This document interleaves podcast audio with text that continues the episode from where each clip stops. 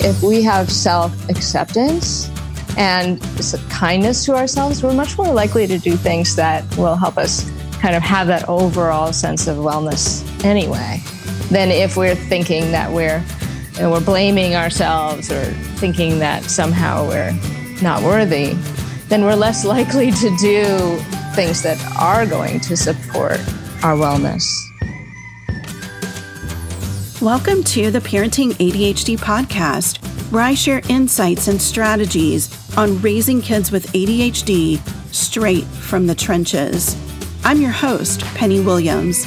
I'm a parenting coach, author, ADHD aholic, and mindset mama, honored to guide you on the journey of raising your atypical kid. Let's get started.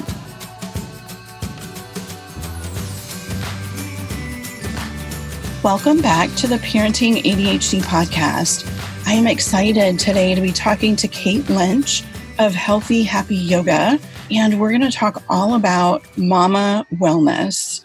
And don't stop this episode thinking that it's just about what you eat or exercise. This is about your whole being and your whole life.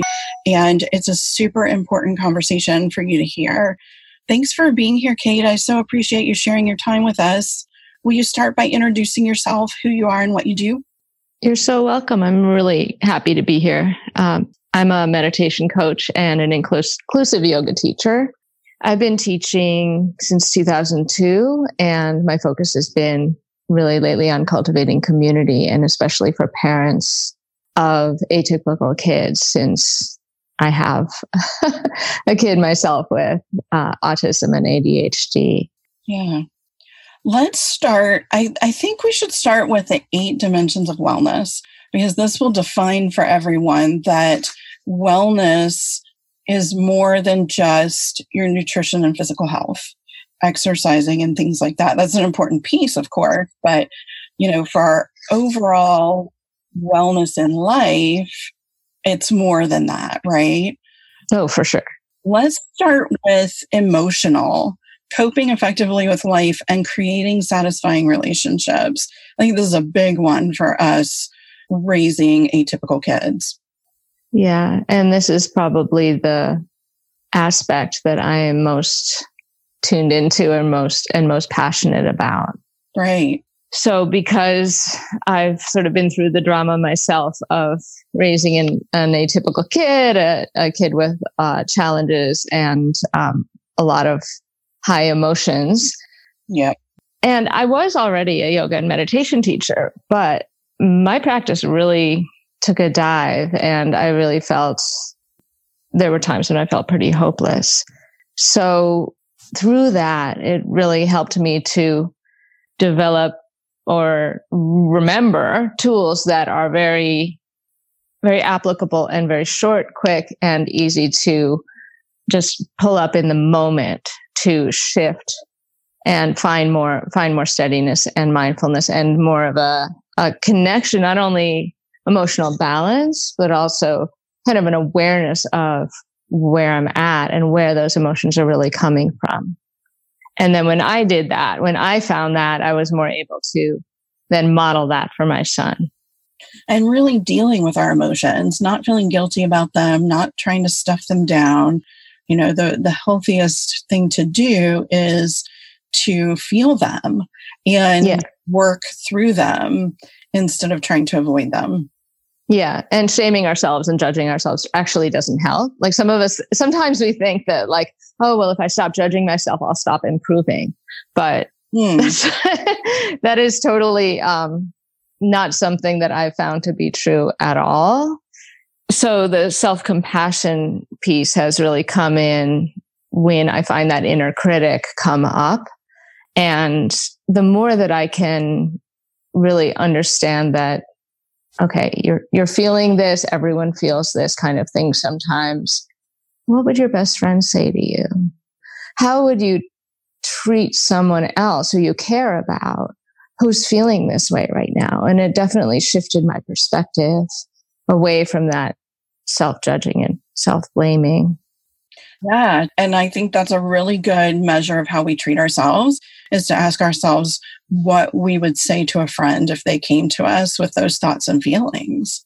yeah everything because we're going to be so much more compassionate to another person than we typically are with ourselves yeah and as far as like having this idea of self improvement like if we have self acceptance and kindness to ourselves we're much more likely to do things that will help us kind of have that overall sense of wellness anyway right yeah than if we're thinking that we're and we're blaming ourselves or thinking that somehow we're not worthy, then we're less likely to do things that are going to support our wellness.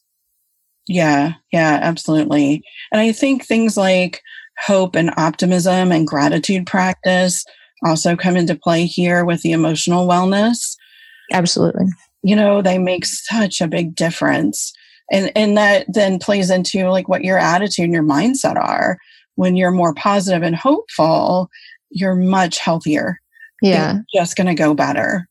And one of my go-to practices is just thinking of one thing that i'm grateful for. And i don't go along the whole story. I just wait until i feel that sense of gratitude and for sometimes it's just the feeling of my son's hand in mine if he you know if he's recently held my hand i'll just have that sense of what his hand felt like and i'll I'll feel like I'll really feel the gratitude. For someone else, it might obviously be something else. But once I have that sense of it in my body, then I just, I just go into what that sense is in my body.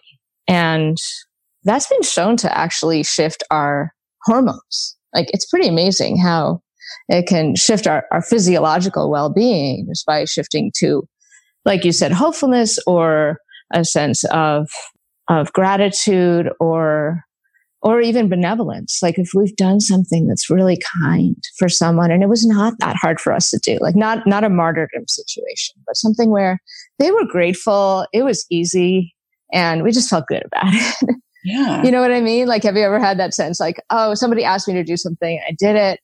It was easy and I felt really good about it. Yeah. There's so many little things. You know, I think we discount those things, those small things, writing somebody a note, um, and these are the kind of things I list as self care activities. Yeah. Because when we do for others, we feel good about ourselves and that's self care. Right. Yeah. And I, I use the Grateful app. I don't know if you've seen it, but it will no. remind you every day at a particular time, whatever you set it for, to record a piece of gratitude. And it even has prompts like questions that it'll ask you to try to prompt you. Um, name a time you were laughing today. What are you grateful for today? Things like that. And literally, it takes less than a minute to open my phone, type up my gratitude for the day, and put it away. Like it's really not a big deal to practice gratitude. It can be so simple. And we even have tools that can remind us every day to do it. And there are many studies that show how impactful that practice of gratitude is. It keeps us more optimistic. It keeps us more hopeful, more positive. It, you know, physiologically helps us. It's amazing. Yeah. Thank you. Because I hadn't heard of that one. So I'm writing it down. I love it. You can even attach pictures. Like one day I was driving home from leaving my daughter at college after winter break and in front of me, the whole sky was just all these colors. The sunset was absolutely amazing. And it just made me feel good. And it reminded me, you know, that, yeah, I did a hard thing because it was really hard for her to be left there, uh, mm. which made it hard for me. But it, you know, there's hope. That's basically how that felt to me. And I was at a red light, so I snapped a picture of it and then I put it in my gratitude for the day. Like, mm. I'm really happy to see this beautiful sunset today. And you can scroll back through everything. So when you're having a really down time, you can open this app and see all of it. Um, some people use a gratitude jar, um, right. a gratitude wall. At one point, we had a chalkboard wall when my kids were s- small, and sometimes we would, you know, hey, go write a gratitude on there before you go to bed. My son, when he let me tuck him in, he does not now because he's 17, but when he did, I, every night I would say, I like the way you blank today. Um, something you might have been working on, something small. It didn't have to be anything monumental. You know, it could even be, I like how you were laughing with your friend today. Or like yeah. let your friend pick what they were going to do first today. Or I like how you brushed your teeth and I only had to ask you once today, you know, whatever. Yeah. Mm-hmm. It ends the day on a really positive note for him as he's going to sleep. But it's also a reminder for me. Today might have been yeah. hard. This might have been really challenging, but hey, here's a bright spot. It was, yeah. I don't know how I started doing it, but it was so super helpful. I love it.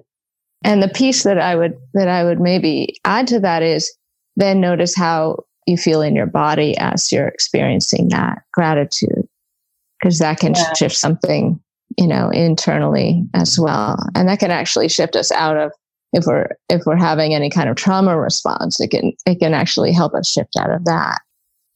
Yeah, and I think it's a really important thing to do with our kids. I didn't know to do it when my kids were little, but you know, especially kids with anxiety, because it helps them separate these really uneasy feelings like it might be a medical emergency from you know the anxiety from something that actually is an emergency or not when they're starting to notice oh i'm anxious and my stomach hurts that's connected yeah. you know and I have anxiety. So that's actually been something that I've um, worked with a lot. And I, um, I don't know if you have you heard of Dr. Laura Markham. I have not. Okay, so she has this book, Peaceful Parents, Happy Kids, and I don't. I heard her before I read the book. I heard her um, talk somewhere, and and she said, "Write, write on a post-it. It's not an emergency, and put those post-its all over your house." And I tried it, and my son at first was like, why are these suddenly all over our house? What do you mean it's not an emergency? What is that about? And I explained that it was really for me, not for him. But our whole family benefited from it actually, because when I started to get freaked out, my son would say, Mom, it's not an emergency. yeah. yeah. And then I would say it to my husband, and you know, and all we all sort of um, took it on. That's a really cool idea. I'm gonna have to do that myself in my own house it's just one of those one of those little affirmations that I that I now use. Just you know, there there are a couple different very simple affirmations like kindness counts that I say to my son, or patience pays, or like we've got this. You know. Yeah, yeah. we we've got we're in this together.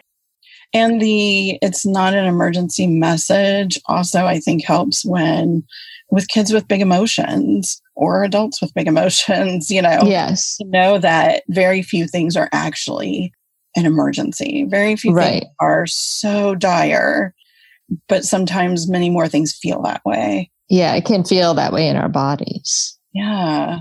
I think that's a good connection to go into the spiritual aspect of wellness, discovering a sense of purpose and meaning in life.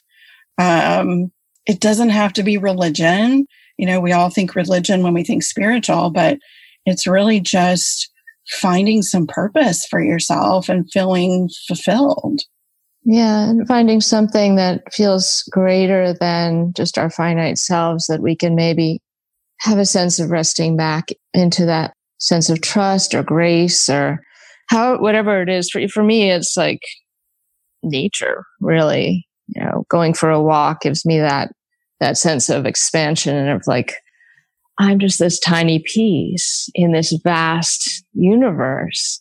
And to have a sense of feeling held in that. So everyone has their own personal connection to that for sure.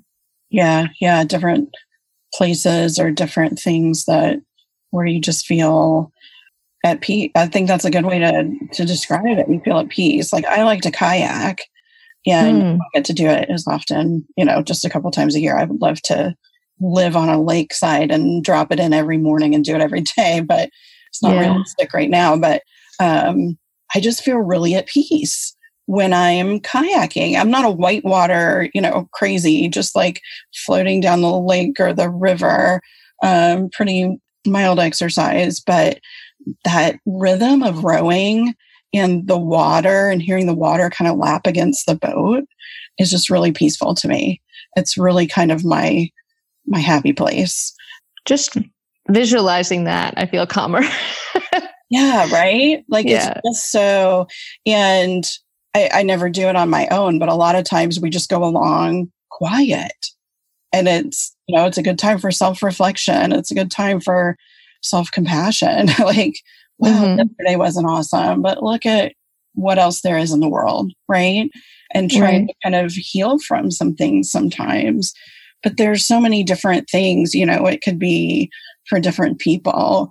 Um, yes. Definitely, you know, there are studies that nature and green space and outdoors um, is helpful to our neurology and our emotional and, and mental health. So, yeah, and just having a connection to your higher power, whatever that is. Mm-hmm. Yeah, yeah. And really appreciating. Like I, I am a big lover of trees and clouds. My kids think I'm insane because I'm always like, that tree. Look how pretty the sky is today. Like that just makes me feel really good. And I, I just learned in the last few months that that's actually kind of practicing mindfulness and gratitude just going it is. appreciating those things. I was like wow i was doing it. Yeah you're looking around you're establishing yourself in the present moment. You know you're looking and appreciating taking in through your senses what's happening in this moment. So that's and you're doing it on purpose. So mindfulness is basically paying attention on purpose without judgment. So yes you're doing you're doing a mindfulness practice by looking at the clouds. I'm so proud of myself. I was listening to an audiobook from um I'm going to butcher his name, but the Buddhist um Thich Nhat Hanh. Thank you. Oh, you're welcome. Yeah, I'm not sure I've got it right, but I've heard a lot of people say Thich Nhat Hanh.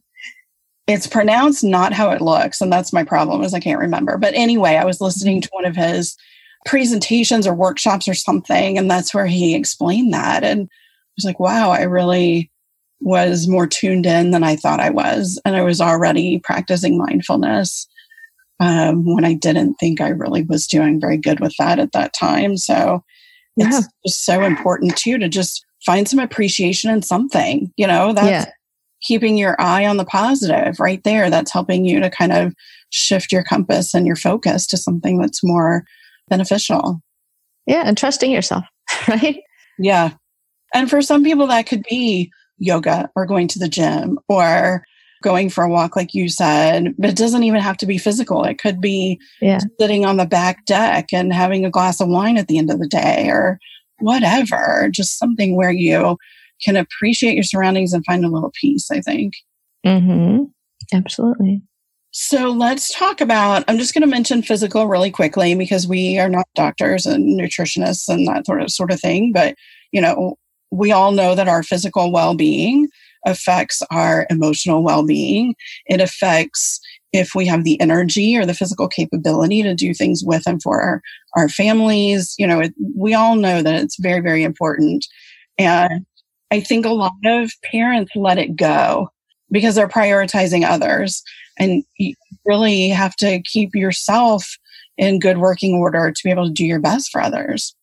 So I I do have something to say. I mean, not just because of being a yoga teacher, but um, from listening to Kelly McGonigal's book, The Upside of Stress. Mm-hmm. Um, she has this study that she talks about about housekeepers in a hotel, and they took all the housekeepers in the hotel and asked them how much exercise they do and told them how important exercise is. And a lot of the housekeepers kind of felt bad about themselves because they maybe didn't feel like they were measuring up. Then they took half those housekeepers and told them what you're doing every day in your job is physical and you're getting cardio, you're getting strength, you're getting all the benefits of regular exercise. You're getting all these steps. You're, you know, you're doing all these things that are good for your body already. Yeah. And that's it. That's all they did is tell them that. And then they went back I don't remember how much longer, how, it might have been a year later, and checked on the two groups. Can you imagine what happened? You know, just the the mental um, knowing and being more positive about it was beneficial, right? The mindset was actually physically beneficial. So yeah. the housekeepers who had this knowledge that they already were doing all this physical exercise showed physical improvements, not just mental improvements, but also physical improvements over the group that was doing the exact same thing, but thought that they weren't measuring up. Yeah. So you might just check. I mean, my friend showed me my the there's like a thing on our on our phones where you can see how many steps you have even if you don't have a mm-hmm. Fitbit. And I had never known that that was there. And I just she just showed it to me, and I looked at it, and I was like, "Oh my god!" I had no idea I was taking this many steps every day. so, but yeah. having that mindset that like the things I'm doing in my life are actually a lot of them are physical, and even if I just do a little bit, you know, take the stairs once in a while or get up and walk around or even stretch and move and breathe a little bit to to have a sense that that is beneficial rather than it's not enough. Right. Seeing the glass half full instead of half empty basically totally you know, realizing that you are doing some things for yourself you know i was having a conversation with my hairdresser yesterday actually when i was getting a haircut and she was saying her daughter who's in high school, I think, a freshman maybe, um, was on the track team and she hasn't done track before. She's done other athletics, but never track. And she had her first track meet and she didn't win her race. She didn't come in first. And she thought, well, I'm done. If I can't win, what's the point? You know, the whole point is winning. And we were talking about like, no, think of all the people who aren't even trying because you're already way ahead of those people. Even if you came in last, you're doing something. Yeah. And she's probably beating her own time. You know, she has that opportunity to, right, challenge right. herself. There's so many ways. And in track, you, you know, you can place more than just the winner. If she would just keep up with it, you know, there's, there's a lot of good benefit, but she completely did not see that actually showing up and trying and doing it was something. You know, she mm-hmm. thought, I didn't win. I might as well not do it. Um, same kind of thinking. And it's really, it can be hard to kind of yeah. retrain ourselves. And we can, we can model that growth mindset for our kids, right? By saying like, oh, you know, this is the effort I made today. Not so much about this is the outcome I had today, but this is the effort I made today. This is what I, I put in, what I tried to do. you know, this was not just the intention, but what effort I took towards that intention, whether I succeeded or not.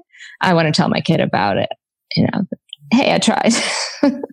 yeah, I mean, we need to point that out to them that we are not perfect and that we make mistakes too. We need to show them a realistic bar, a realistic expectation, I think.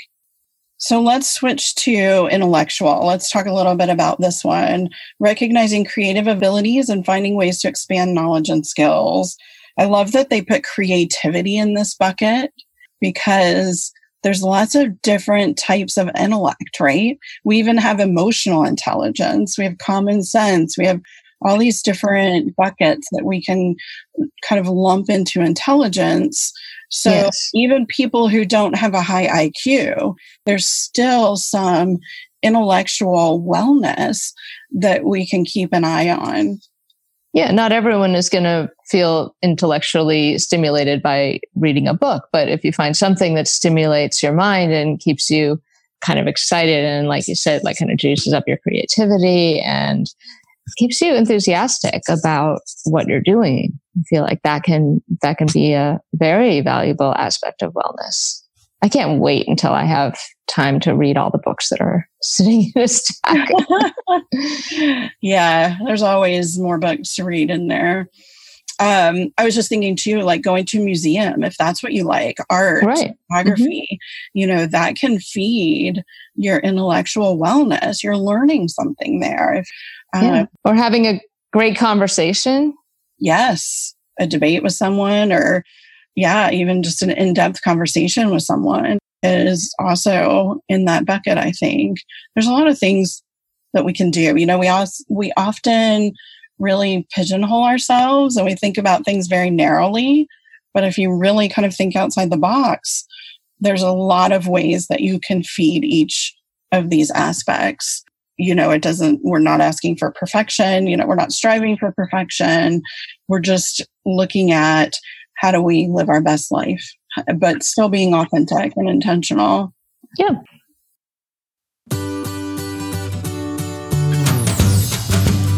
I've been talking a lot about self care and wellness on this podcast as I navigate my own. I talk about it because it's essential to not only your well being, but the health and happiness of your kids. There are a lot of factors that go into wellness, including making sure your body is performing optimally.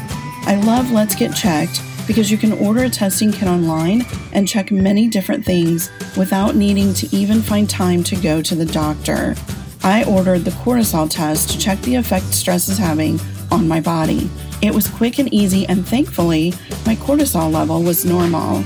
You can test thyroid, liver, folate, iron, omega, vitamin D, cholesterol, and more.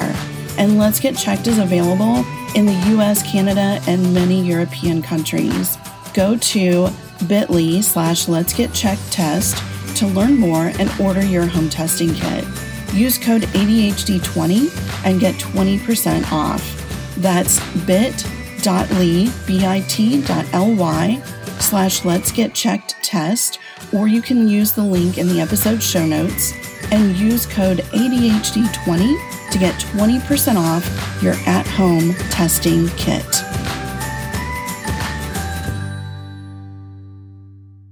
Let's talk about environmental.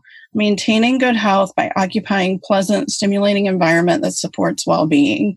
This can be hard um, especially if you have a kid with zero executive functioning like I do, because he doesn't even see how overwhelming and messy and totally just destroying his mother, his his room is, his environment. Oh, okay, right. So how his how his actions impact you and yeah, the the environment you live in.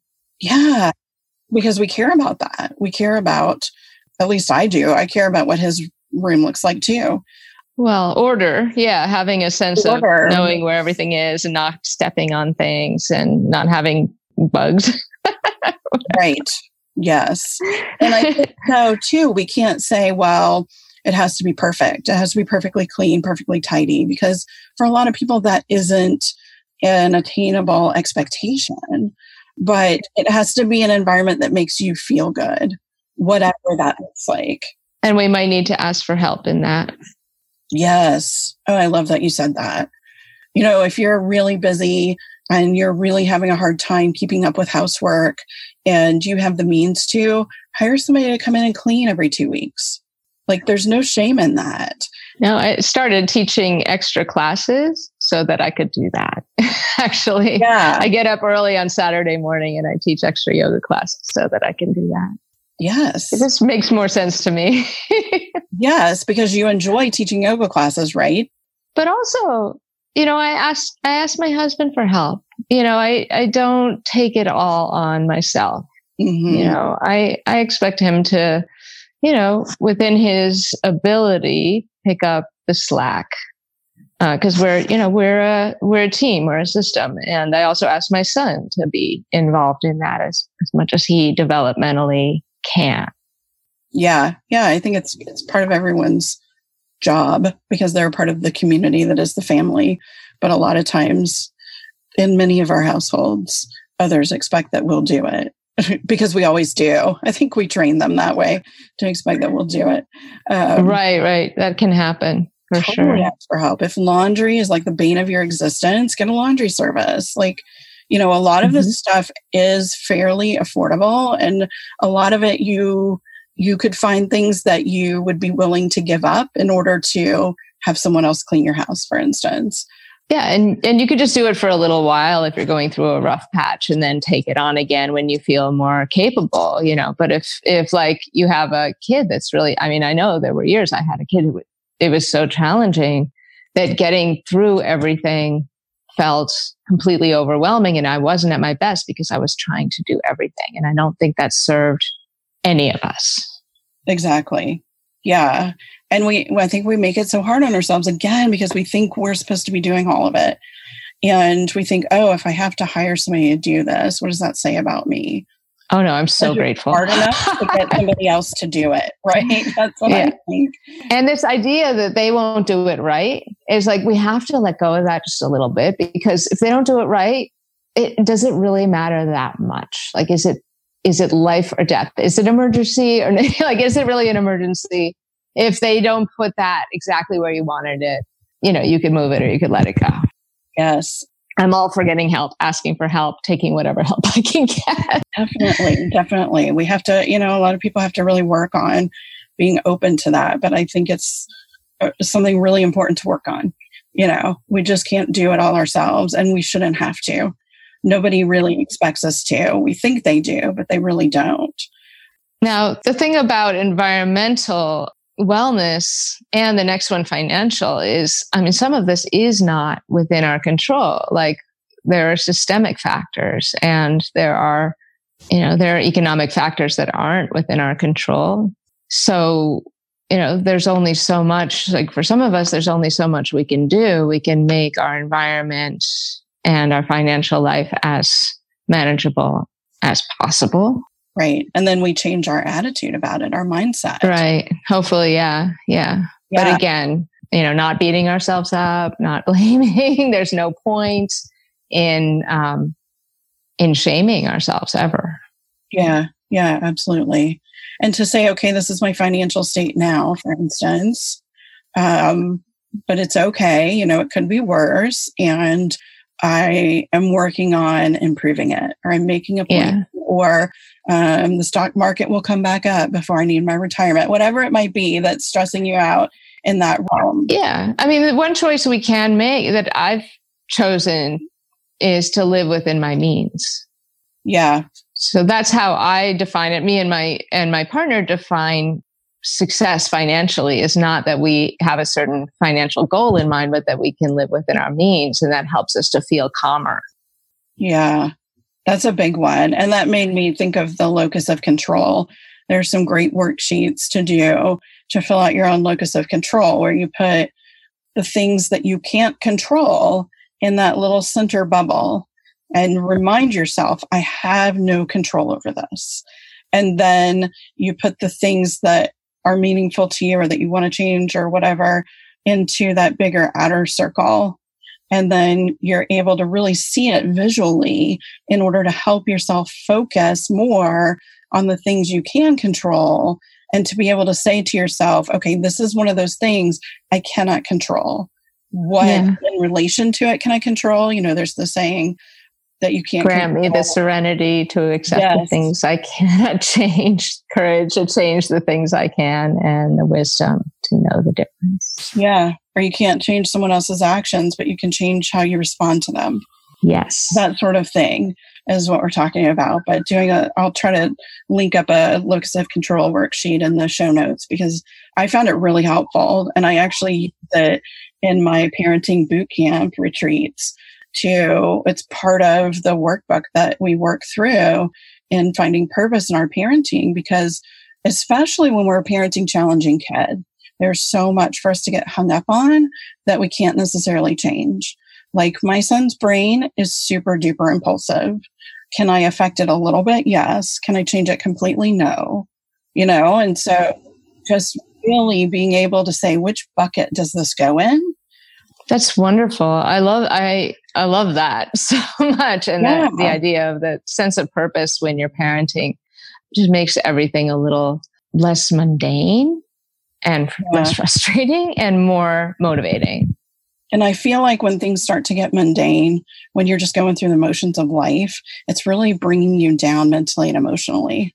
You know, so the more we yeah really be honest and realistic with ourselves and our own expectations of ourselves, the better we're going to feel. Um, the better our outlook is going to be in general.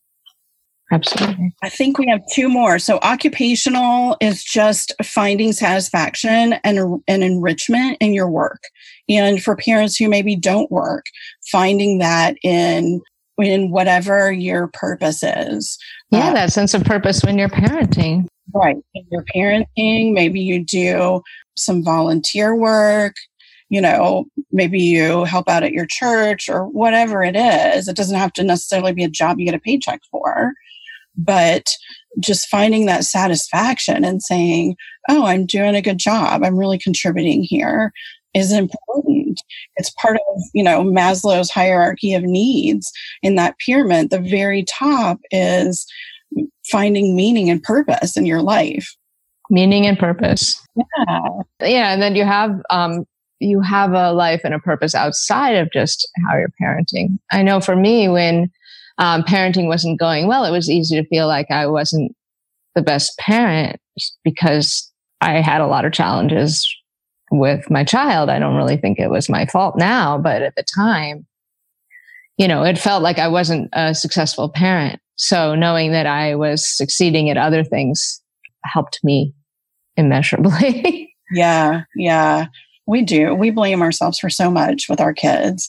We feel like somehow we're supposed to be in control of all of their childhood and we're supposed to make it perfect. And, you know, we just have these grand expectations that we get from society and the media and social media. You know, we're seeing now with all this technology, we're seeing more of the best of people and yeah. we're not seeing the rest. And then you feel like, well, you're not measuring up. Or, you know, so and so's kid gets straight A's. I must be doing something terrible. My kid has straight C's.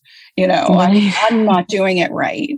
Well, in in my case, that's not what it's about at all. It's about learning disabilities and other yeah. factors. And we just have to remind ourselves that no life is perfect. Even the life that looks so perfect on the surface is not. There's always some struggle for everyone. Absolutely. It just, you know, can look different. It's like person. looking underneath the surface. I remember um, seeing this friend on Instagram and then meeting her for tea. And, you know, the, the difference between the two was so stark. And I even, I even posted about it on Instagram and she like responded and she was like, I know, right? it's just so different from what we see. I do these boot camps. Like we get together in our pajamas with bedhead and no makeup and stuff in the mornings. And like, okay, this is the actual me. This is what I look like at home. It's not, you know, the pretty pictures on my website or whatever. Yeah. And I have had to learn to let go of some of that because I have social anxiety. I only want people to see me at my absolute best because I'm certain in my worry brain that they're judging every aspect of me, right? So it takes work for me to do that. And I, you know, sometimes I post no makeup pictures or a hard day pictures because I feel like it's so important that we're real with each other. Yeah. Because that lifts each other up. My picture with no makeup is going to make somebody else feel better. right. Because they know they're not alone. And that is that sense of belonging is so essential to our well being. It's a relief. For me, it's yeah. a relief to like scroll through. I, this is probably something I shouldn't admit in public, but a couple years ago, one day I sat down and I said, I want to see what all of these celebrities in their 40s and 50s look like without any makeup on. I want to see what they look like when they get out of bed, right? Because mm-hmm. it just seems so unfair that a 50 year old looks 20 years younger than my 45.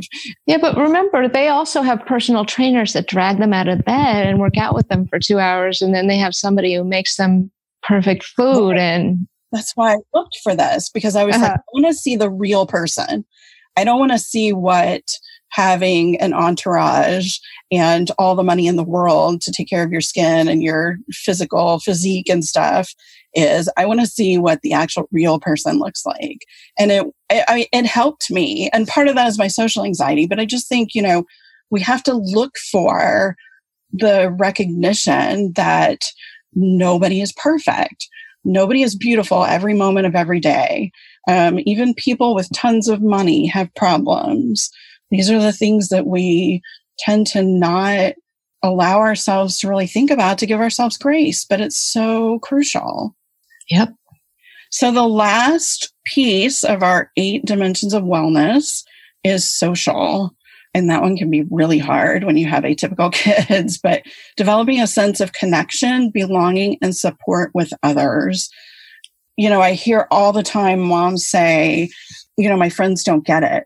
When I try to get together with my friends and my kids and their kids, it always ends badly. Or, you know, my kid is acting out and, and it's embarrassing. It, you know, they just don't understand what it's like to raise a kid with ADHD or autism or other challenges.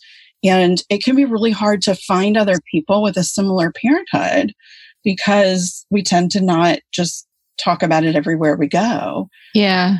I was really lucky in that because I happened to have friends whose kids were diagnosed before mine and they were all around the same age and they were they were friends and those those friends of mine were like such a lifeline to me and i know not everybody has that but i also found online communities that were incredibly helpful exactly. but still even with all that i still had times when i felt so isolated and so alone and i was sure that i was the only one having this particular problem and you know what that wasn't true.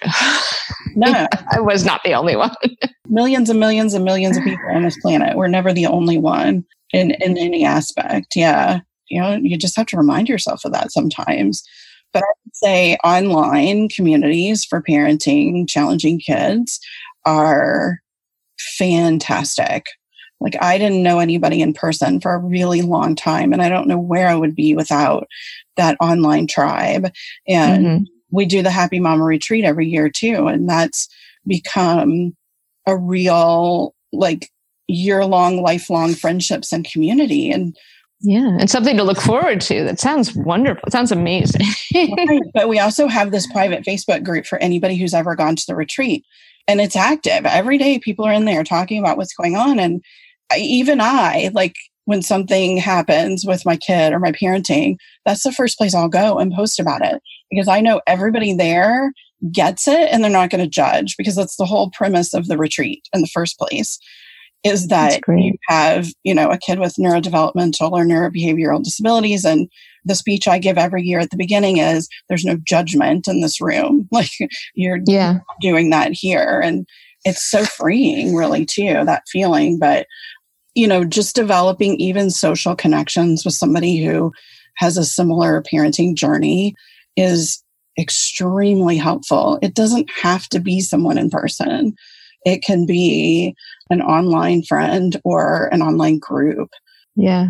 And if you if if in the moment I think I mean this comes back to self-compassion, but in the moment if you are feeling that way, just stopping and saying, all beings experience suffering. Someone somewhere is experiencing the same feelings that I am right now. Yeah. Yeah. It's really important. And we're going to link up in the show notes one of Kate's um, self compassion mindfulness practices.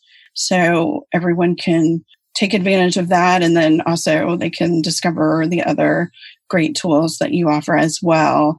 And you know, I think we've covered most of what we wanted to talk about. Stress management was the only other thing on my list that I think is mm-hmm. also important here. You've kind of turned that on its head for me in recommending the upside of stress. And I started reading that this week and um, it's very interesting because yes, stress can be physically and emotionally and mentally damaging, but it's our attitude about it that yeah. really determines whether it's going to be that impactful or not. And that so, you know, it all just keeps circling back to mindset, mindset, mindset, mindset. Yeah. So stress basically Kelly McGonigal says in this book basically it means we're leading a meaningful life that we care about what it is we're stressed out about. If we didn't care, we wouldn't be stressed. Right. But that you know, you can be, you can experience stress that is the fight or flight kind of stress. You can also see it as a challenge. Like if you were going to run a race or something, you wouldn't, you know, and you felt like you had a chance of winning. You would be like, this is a challenge. I, you know, the certain, the level of stress and the kinds of hormones that come in are not harmful in that context. So saying something like, we've got this or oh, wow, I'm excited about this challenge. I know this is going to be hard, but I've got the tools to deal with it. Um, and then the attend and befriend uh, kind of stress where you ask for help, where you say, we're in this together.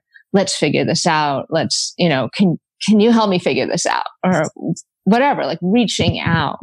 So, um, there are different kinds of stress and each one has its own profile of different hormones and the, the challenge response and the tend and befriend response are not nearly as harmful. They're not harmful for our physiology. Yeah. So that totally turned it on its head for me too. And believing that stress is harmful is actually what's harmful. It makes it harmful. That was like mind blowing. it's that self fulfilling prophecy, and so yeah. much what mindset is. There's yes. So many times where that negative thinking, you're making that stuff happen because your your mind is going down that path. And just yesterday, I was doing a podcast interview with um, Jean Harville, who's actually a reading strategist which will air after this episode that we are on now, but it, she was talking about the neural connections and how if you have enough positivity and gratitude and, and a sense of accomplishment, then you're rewiring the brain yeah. into that more positive approach. Where we're just talking about, I can't, I'm no good at this that's wiring the brain for more of that negativity. So it really is physiologically your mindset, your attitude about things changes your brain to go right. with that, to go with the negativity or to go with the positivity. So that that circles right back around to what you were saying about gratitude. And the more we can bask in these in these good feelings and actually kind of soak them up, the more it is rewiring our brains. Yeah.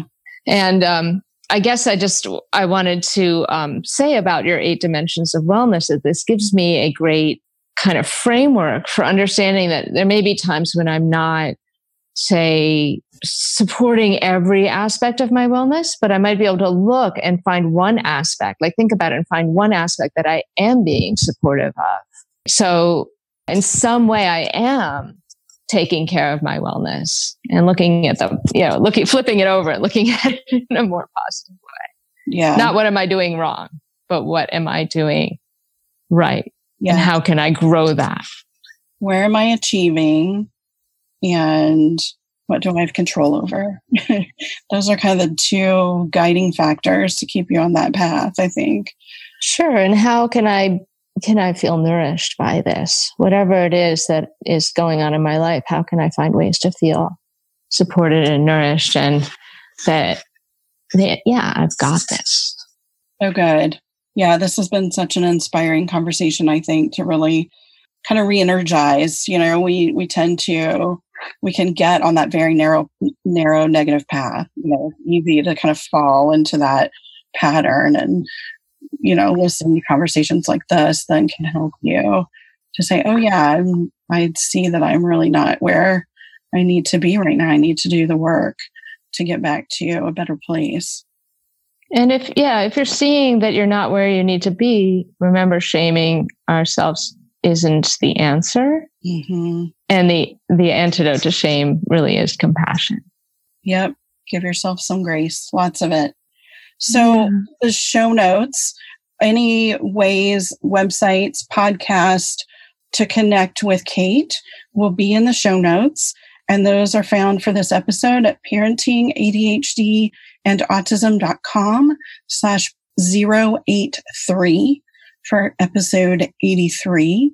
And I really, I thank you again, Kate, for being here, offering your compassion and wisdom and helping our mama tribe to take good care of themselves and, and feel well and be well. You're so welcome, Penny. And I wanted to also mention the the freebie that I'm offering to your listeners, the mindful meltdown cheat sheet. These are all the little go to in the moment tools that have been helpful for me. Well, five of them that have been the most helpful for me when all hell breaks loose in the moment. Right. Yeah, and it's a good cheat sheet. I've already seen it, and we'll link it up Thank in the notes so everyone can download that as well. Um, another super helpful list of strategies. I think that's it for us. We'll see everyone next time. Thanks for joining me on the Parenting ADHD podcast. If you enjoyed this episode, please subscribe and share. And don't forget to check out my online courses, parent coaching, and mama retreats at parentingadhdandautism.com.